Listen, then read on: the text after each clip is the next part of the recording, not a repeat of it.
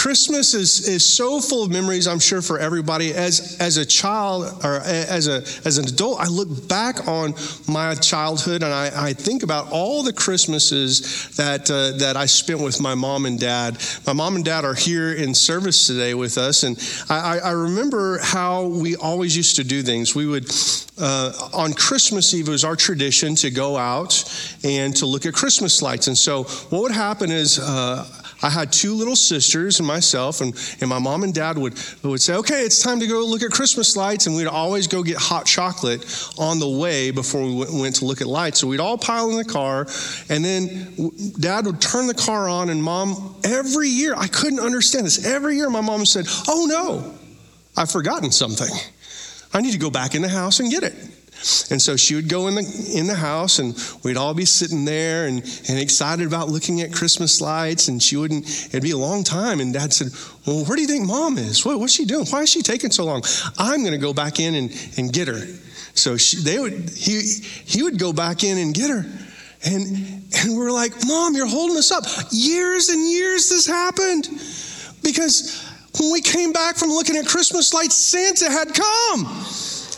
Every year, I couldn't figure it out. It's crazy, right? I mean, it's, it's a little sad, but it's crazy. How long? Every time, like clockwork, early at my house is wonderful. But it conditioned me. It conditioned me to always look forward to going to Christmas lights because I knew that Santa was about to come and I was about to receive my gift. And, and now, as parents, uh, I look and I, I realize whether your parents or not, having little children in your life in some way, you actually have more fun than whenever you were a kid right? You're an aunt, you're an uncle, you're mom, dad, grandparent, and you get to have a blast giving kids a wonderful Christmas present. And with four of them, I, I, I have, a, I have a, a, joy of getting Christmas presents. And if I'm going to be honest with you, uh, my wife uh, helps me a lot on that. but the beauty of, of it all is simply this no matter how you choose to celebrate Christmas with your family, uh, what my family does is we bring everybody on Christmas Eve into the living room and we sit around and we read the Christmas story because I want my children, I want my children to understand why we give gifts, why we, why we celebrate. We celebrate because of what Jesus meant to us, what Jesus did, the gift that God gave us in Jesus Christ. And we're not going to go through a Christmas season without celebrating not the gifts and not the uh, not the songs, not the music, not the uh, not the movies, not not anything else. We're going to celebrate Jesus. Amen. I want to challenge you as parents and as grandparents. Don't let this Christmas season go by without inviting inviting everybody over to your house and all getting into the living room or the kitchen and talking about Jesus and the reason for the season. Amen?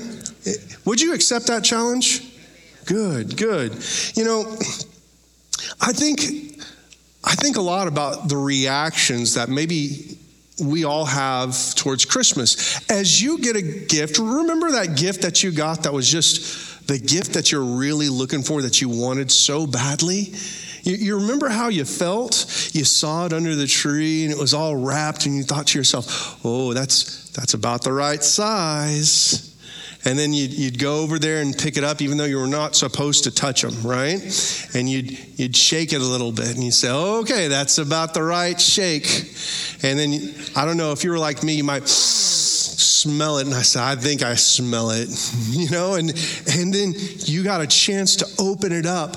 And, and the reaction maybe that you had, can you remember it? Some of us jumped up and down. Some of us uh, would, would just put your head down and start crying immediately. I don't, that was not me. I was, I was the crazy one running through the house saying, thank you, thank you, thank you. But ultimately, no matter how you responded to receiving that, that gift, it was ultimately about the gratitude that you had for receiving the gift that you wanted and the gratitude that you had for the person that gave it to you. And, and as we go into this Christmas season, we, we think about the best gift that was ever given to us that Jesus Christ wrapped himself in flesh and was born of a virgin. He lived a perfect, sinless life for you and for me. And he died our death so that he could be resurrected and offer us eternal life. As we celebrate this gift, we can, we can be filled with joy and gratitude back. But I think about more than just that. I, I think about all the prophecies, all the signs, all the promises, all the hints and the clues that God gave us leading up to the birth of Jesus. And if you're ever wondering how many prophecies that was, it wasn't just a little clue or a little hint. There were 333 unique prophecies leading up to the birth of Jesus. And so today I'm going to go through each one of them. We're going to provide lunch. Don't, no, I'm just joking. I'm joking. No.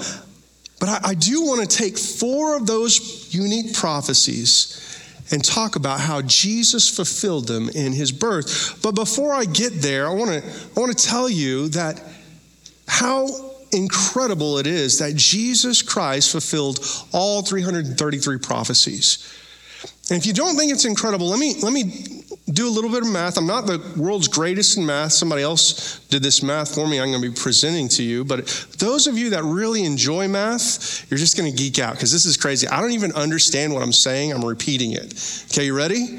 If you took eight of the prophecies, only eight, not 333, but only eight of the prophecies, and fulfilled those, it would be the statistical probability of 10 to the 17th power to be fulfilled. That's, that's 17 zeros. I don't even know how to do that. I don't know how many commas that takes. It's crazy. All right? But it's it's amazing. It's miraculous. As a matter of fact, it's just impossible to do unless God was behind it. And for those of you that are more visual, not mathematical, somebody else gave this illustration. It would be like taking the state of Texas and taking silver dollars and placing them and covering the entire area of Texas, all the land area of Texas, covering them, and then doing that two feet deep of silver dollars, and then taking one silver dollar and marking it with an X and throwing it in the middle, and then taking bulldozers and mixing them all up all throughout the state where you couldn't see any land, just silver dollars. And then you took a guy in Dallas and you blindfolded him and you spun him around 10 times just for fun and told him to go walking however long he wanted to. And then whenever he wanted to stop, just reaching down once and putting his hand down into that two feet deep silver dollars and pulling it out and holding up and getting the axe on the first try would be more probable than somebody fulfilling just eight of these of these prophecies. And so when we think about Jesus fulfilling the prophecies, it's not a mere coincidence. It's not mere chance. It's ordained and orchestrated by God throughout eternity before and throughout the centuries leading up to. And today we get a chance to look at just, just four of the prophecies that were fulfilled. And see, the truth is, is that you might be saying, why, why does that, why do I care? I mean, that's pretty impressive, but why, why should I care about fulfilled prophecies? And I want to tell you this is that it's not just by chance or coincidence, and it's not just an interesting fact. You see, if, if even one of these prophecies weren't fulfilled, then you and I should just walk away from the Christian faith because it, it didn't work. It wasn't true. But you see, if, if they were fulfilled, then you and I, you know, it deserves our attention. It deserves, it deserves us to look into. See, Galatians chapter 4, starting in verse 4 through 7, it tells us, But when the right time came, but when the right time, if you read it in the Hebrews, it was everything had to be ordained up until that point.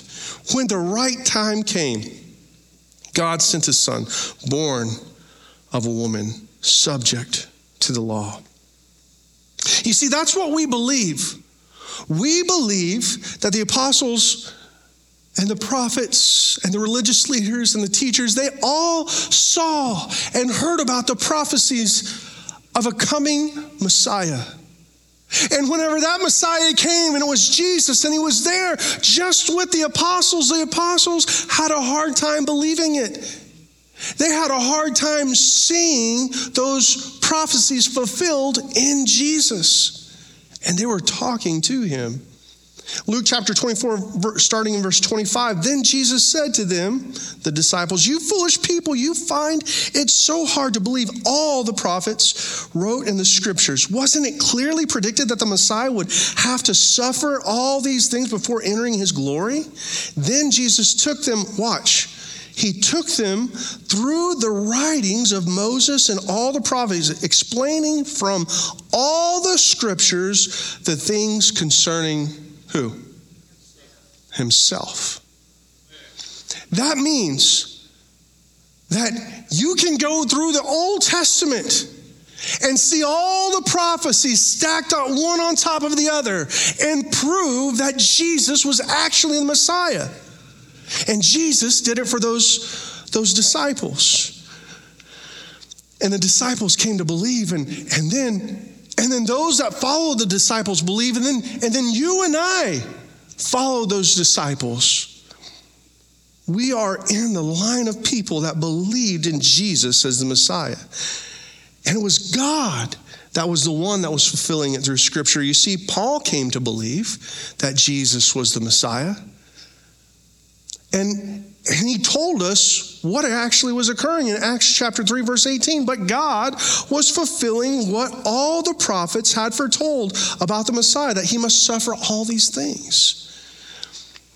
Paul understood that Jesus was the Messiah. As a matter of fact, one of Paul's missions was to go into the synagogues and teach the Old Testament in order to prove that Jesus was in fact the Messiah so that he could he could convince the very ones that didn't believe when Jesus was alive.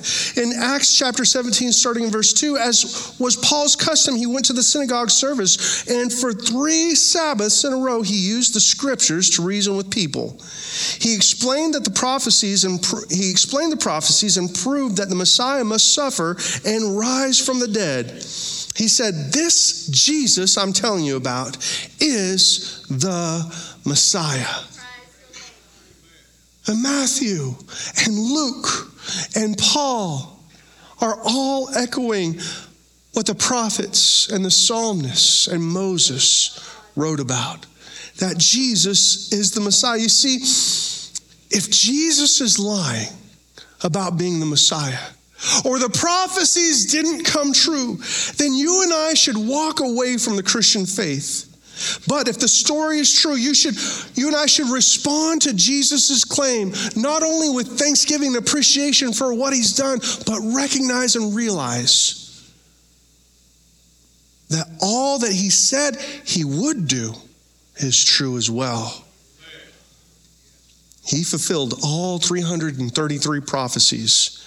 And so here's prophecy number one. Not the first one, just the one we're going to talk about today. It's actually found the fulfillment is actually found in Matthew chapter 1, verse 1, the first verse of the New Testament. If you're following along with our message today, I want to invite you to go to the Bible app. You can follow all of our notes. I promise you, this is a ton of scripture. And so it's really helpful to the, do the Bible app. But if you're not doing it, get ready to write, sharpen those pencils, grease up those uh, highlighters because we're going to go fast, okay? All right, Matthew chapter 1, starting in verse 1. This is a record of the ancestor of Jesus the Messiah, a descendant of David and Abraham. Stop right there. Watch this. This seems this is just the beginning of a genealogy in Matthew chapter 1 verse 1 but but why is this so important to us it's very interesting, maybe not to you, but if you lean into it and really understand what it's about, then it really will be mind blowing. You see, it was very important that Jesus was not just a pure Jew coming from Abraham, but that he was also a descendant of David. That was what was required to be king of the Jews.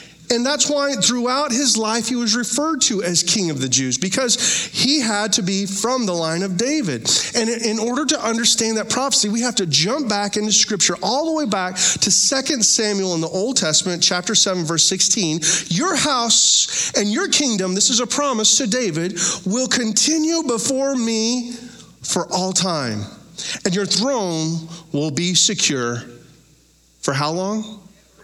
Forever. See, this is this is impossible. There's no way a person's throne can be secured forever unless the person speaking it and the person that is going to be in charge, the, the, the king, the leader, would be eternal. And there, right in black and white, we, we see the promise that the prophecy that Jesus was the King of the Jews because he was making the promise and he was the eternal one. And I want to let that take a second to sink in because in order for Jesus to be born out of the lineage of David, we have to have eight connecting prophecies to be fulfilled in order for it just to get there. And I kind of, okay, there's more prophecies than just the four that we're going to go over, but we're going to go over them really quickly. Watch this. He had to be born of a seed of a woman. Now, everybody was born of a seed of a woman, but only Jesus was born of only the seed of a woman. You see, Jesus was born of a virgin. There was no other man that was connected to the birth of Jesus. It was God the Father that empowered that. Born of a seed of a woman. Then the lineage of Shem. Shem was one of three sons of Noah during the flood. There was only three sons that survived the flood, three guys that survived the flood, save for Noah, and he wasn't having any more kids. And so, right there, one, two thirds of the population was eliminated. He had to be from the seed of Shem. And then he had to be a descendant of Abraham. See, Abraham was from Shem. And so that narrowed it down even more. But then Abraham had eight sons. And God eliminated uh, seven eighths of those sons. And then he had to be from the line of Isaac, and Isaac had two sons, and God eliminated 50% of that. And then he had to be from the line of Jacob, and Jacob had 12 sons, and God eliminated 11 twelfths of that line. But it's not done yet because then he had to be all the sons of Jacob were, were uh, the tribes of Judah. And God eliminated 11 twelfths of all the tribes of Judah. And he said that it had to be from, from a specific line, uh, tribe of Judah. And then God eliminated 11 twelfths of that. He, it had to be from, it had to be from a certain tribe. And watch this out of that tribe, he eliminated all the families except for one family. Had to be from the family of Jesse. And watch, Jesse had eight sons, and God eliminated seven eighths of those. And he had to be from the line of David. Can I tell you that Jesus qualified not just as a Jew, but quali- made every one of those qualifications and was a, was a Jew out of the Davidic line. He was in line to be ruler. He, he qualified to be king of the Jews. And he is King of Kings, and he is Lord of Lords today. He fulfilled that prophecy. He, he fulfilled the prophecy born of a virgin. This may be one of the most famous prophecies during this time of year that, that Mary was empowered by the Holy Spirit, moved on by God in order to in order to have Jesus as a virgin. Right there in Isaiah chapter 7, verse 14, this prophecy is made 700 years before Jesus arrived All right, then the Lord Himself will give you the sign. Look, the virgin will conceive a child. She will give birth to a son and will call him Emmanuel, which means what? God with us. It's always through the participation of men and women together that a child is formed. Always before and always after. But Jesus was born of a virgin. He was made holy. Mary, in Luke chapter 1, starting in verse 34, was asked, uh, Mary had a hard time understanding this too. I mean, it's never happened before. It's not that she just knew how it was going to occur, she had trouble believing this. But there, in Luke chapter 1, verse 34, Mary asked the angel, But how can this happen? I am a virgin. The angel replied, The Spirit, the Holy Spirit will come upon you, and the power of the Most High will overshadow you. So the baby will be born. He will be holy, and he will be called the Son of God. Praise God. This impossible miracle happened so that we would understand that there was something different about Jesus from the very beginning. He wasn't just a charismatic leader. He wasn't just a, a, a, guy born at the right time in the right place. He didn't just come from a good family. He didn't just happen to fall into the circumstances. It was ordained and orchestrated by God all through from the very beginning. He fulfilled the prophecy that was given simply by arriving. And that means because he was born of God, because his father literally was our heavenly father, it allows us to have, to have God the Father as our father. And we can be adopted as heirs and co heirs with Jesus into his family line. Praise God. Prophecy number three it's also not just about how he was born, but where he was born. And he was born in oh little town of Bethlehem. Now, growing up, I, I, I kind of thought that that was the full name the like like we, we, the city of yukon is oh little town of bethlehem that was a very long name i couldn't understand it but but i look back and I, I realized something that this is actually one of my favorite prophecies to talk about because how how amazing this, this story actually is. Micah chapter 5, starting in verse 2. But you, O Bethlehem Ephrathah, are only a small village among all the people of Judah, yet a ruler of Israel whose origins are in the distant past will come from you on my behalf. Wow. There's Bethlehem, and it's just a small town. But that line that says, whose origins are from the distant past, is interesting to me because if you look at that passage of scripture, you'll realize that the ruler that has yet to come has origins from the distant past. How can someone yet to be born have ancient origins except for it be God that was born that, that was born of flesh but that had all, always existed. That's our God. That's Jesus that wrapped him, that stepped out off the portals of heaven and he wrapped himself in flesh and was born, had ancient, from the ancient past to that point in O little town of Bethlehem. In Luke chapter 2, starting in verse 1, we realize that this was a very improbable place for Jesus to be born. At that time, the Roman Emperor Augustus decreed that a census should be taken through, throughout the Roman Empire. This was the first census taken when Quirinius was governor of Syria. All, re, all returned to their own ancestral towns to register for the census. And watch this. And because Joseph was a descendant of King David, he had to go to Bethlehem in Judea, David's ancient home. He traveled there from the village of Nazareth in Galilee. He took with him Mary, to whom he was engaged, who was now expecting a child. And while they were there, the time came for her baby to be born. She gave birth to her firstborn son. She, she wrapped him snugly in strips of cloth and laid him in a manger because there was no lodging available for them. What a beautiful story when you read it, but when you live it, it was probably a nightmare.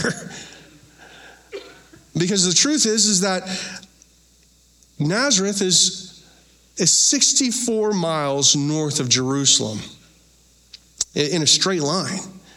And, and Bethlehem is, is six miles south of Jerusalem, located in, in modern day uh, West Bank area.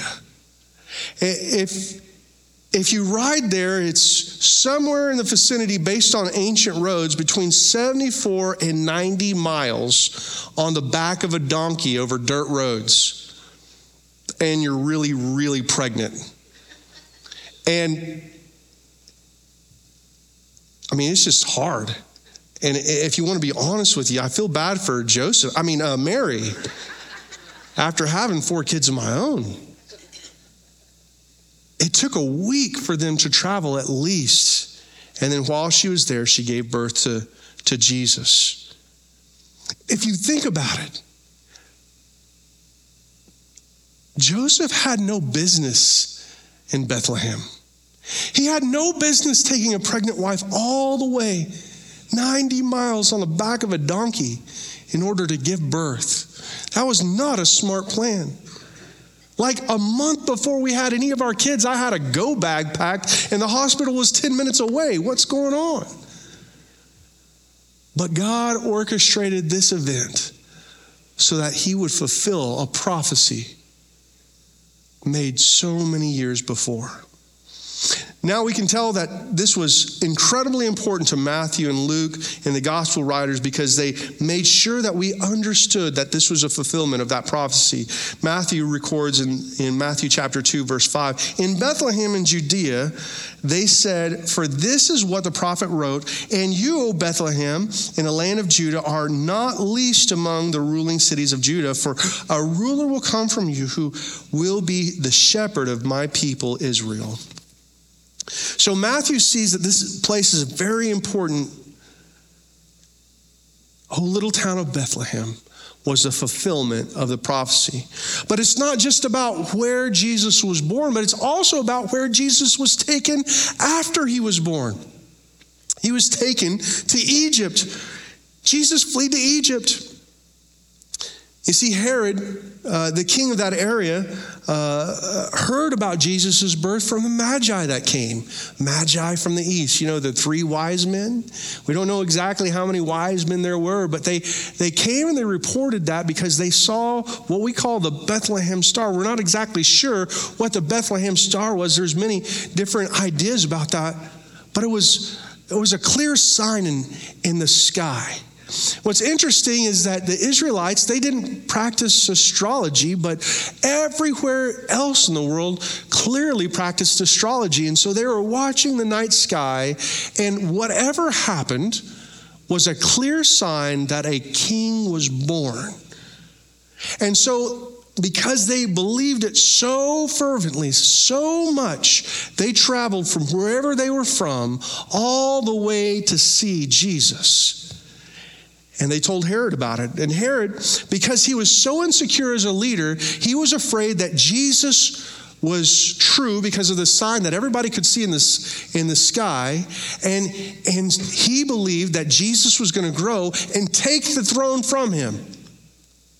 And so Herod made a decree that he was going to have all the little boys in Bethlehem and in the surrounding area up to the age of 2 to be killed. And that was prophesied that he would not only flee, but that all those little boys would be killed. And because of this, an angel of the Lord came to Joseph at night in a dream after the, the Magi had left and told them to flee. And where did they flee? They went to Egypt. They went to Egypt. Matthew chapter 2 verse 13. After the wise men were gone, the angel of the Lord appeared to Joseph in a dream. "Get up, flee to Egypt with the child and his mother." The angel said, "Stay there until I tell you to return because Herod is going to search for the child and kill him." That night, Joseph left for Egypt, and the child and Mary and uh, his mother. So you see, Mary and Joseph did just as the angel had commanded, and they narrowly escaped the murderous threat of Herod. And it was a fulfillment of prophecy. We, we see this in Matthew chapter 2, verse 15. And they stayed there until Herod's death. This fulfilled what the Lord had spoken through the prophet I called my son out of Egypt. Matthew chapter 2, verse 17 through 18, Herod's brutal action fulfilled what God had spoken through the prophet Jeremiah. A cry was heard in Ramah just a little city outside of Jerusalem, weeping and great mourning. Rachel, which is a synonym for, for Israel, weeps for her children, refusing to be comforted, for they are dead. All these prophecies, all these things that we discussed today were fulfilled in Christ Jesus. It's amazing. It really, truly is a miracle. Because the prophecies were made, some of them thousands of years before Christ came. Many of them hundreds and hundreds of years before he came. And they're all fulfilled. And what's interesting about it is that Jesus continued to fulfill prophecies throughout his life. These prophecies had witnesses and were recorded by the prophets, recorded by psalmists, recorded by Moses. The people that saw the prophecies fulfilled confirmed that they were true and they were real, and Jesus confirmed and did it. So there's only one thing that remains today. How do we respond? How do we respond to Jesus fulfilling all these prophecies? You see, if Jesus was correct and all the Old Testament was predicting him and what he would do, if he was correct in all that, about all the prophets and about Moses and about the psalmists, that they were all talking about him when he arrived into this world. And that he was born of a virgin and, and lived a sinless life and he died a death that was meant for you and me. And he was resurrected. And by the way, he died a death on the cross, which was another prophecy 800 years before the cross was invented by the Romans. And he was resurrected on the third day so that you and I could have life and have it more abundantly. And we can look back and so clearly see the evidence throughout all of history. It's right there, clear as day. And it's up to you to decide if, if history is accurate or you think you know better. But you see, my friend, there's something more.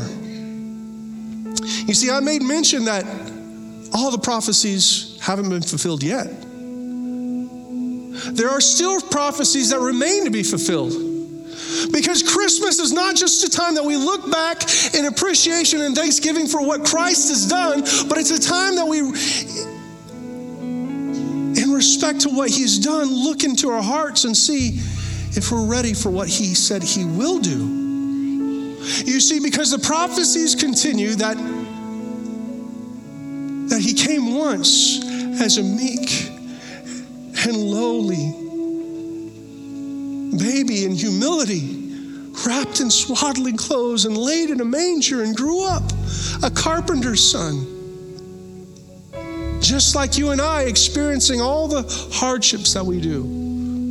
But my friend, I want to tell you something that is so important, and it is the it is the most important thing that anybody could ever tell you the King of Kings and the Lord of Lords will come again. And this time, he's not coming in meekness. He's not coming in humility. He will come on the clouds. He's returning like a thief in the night. And he comes in all of his authority and all of his glory. Whether you're ready or not.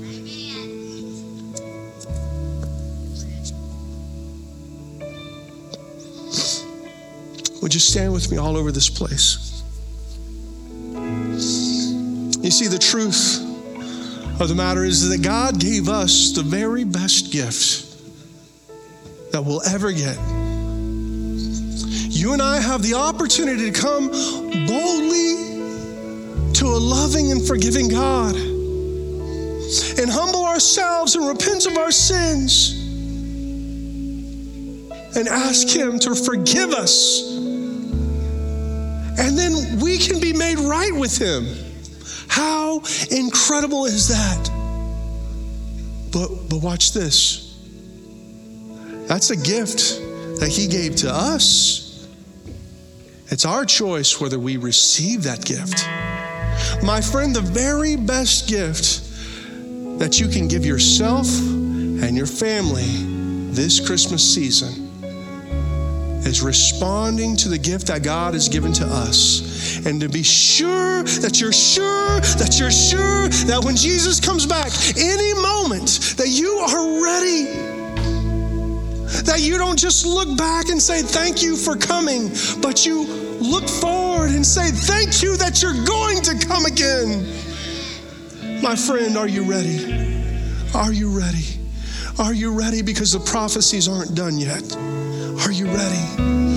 Heavenly Father, I pray, God, right now that you would move on the hearts and lives in this room. Lord, we've looked at your word today. So many scriptures, so many prophecies, and we only in detail discussed four. Yet all of history proclaims that you're true. Everything in your word tells us, Lord, that you really did come and do what you said you would do. So I pray, God, that you would move by the power of your Holy Spirit on the hearts and lives in here today, Lord, and convince each and every one that if you did what you said you would do, Lord, that you're going to do what you said you would do. Lord, help us to be right with you today. With your head still bowed and your eyes still closed, I'm looking around right now and I want to ask you a simple question Are you ready for Jesus to come? Because they weren't ready for Jesus to come the first time. It, it surprised every one of them. Yet they had thousands of years of prophecy. Today we stand with the convenience and the opportunity of looking back in history and knowing that He will come again. Are you ready for His return? If you need to make yourself right with the Savior this morning, would you raise your hand? I want to pray a prayer over you right now. If you're here today and you need to be right with the Savior this morning, I want to pray a prayer with you now. Thank you. I see you. I'm looking all around if you need to be right with the Savior this morning holding for just one more moment. Wow, thank you, Lord. Thank you, Lord. When my prayer partners make themselves available this morning, hallelujah. Go ahead and step down into the altar. In just a moment, I want to invite you to come if you have any pray, if you have any needs in your life. If there's sickness in your body, if there's trouble in your relationships, trouble on the job, whatever is going on in your life, I want to tell you this that all the prophecies that talked about Jesus coming for nothing. They mean something, especially now, here, today, in your life. Prophecies for your healing, for your deliverance, for addictions prophecies for your relationships that the Lord came so that we could have life, but not just a regular life, a more abundant life. If you need the Lord to do something in your life today, our prayer partners have made themselves available. I'm going to pray a prayer. We're going to continue to worship, and I want you to find a place and pray with our, one of our prayer partners. In just a few moments, I'll come back and we'll dismiss the service. Heavenly Father, I love you and I praise you and I thank you, Lord for what you have done in our hearts and our lives this morning, for, for those that raise their hand in response, Lord, that they need to be right with you. I pray that you would come, Lord, in such a compassionate way, Lord, draw their heart back to you in the miracle of miracles, Lord, that you could make and redeem the heart of a person. Lord Jesus, I pray for each and every one of those that would respond today, Lord, with needs in their hearts and their lives, Lord. Lord, those that need a healing in their body, those that need a healing in their life, those that need, Lord, a touch on the uh, in their job, Lord Jesus, I pray, God, that you would come and comfort and give wisdom and give healing and understanding. We ask these things in your mighty name, Jesus. Amen and amen.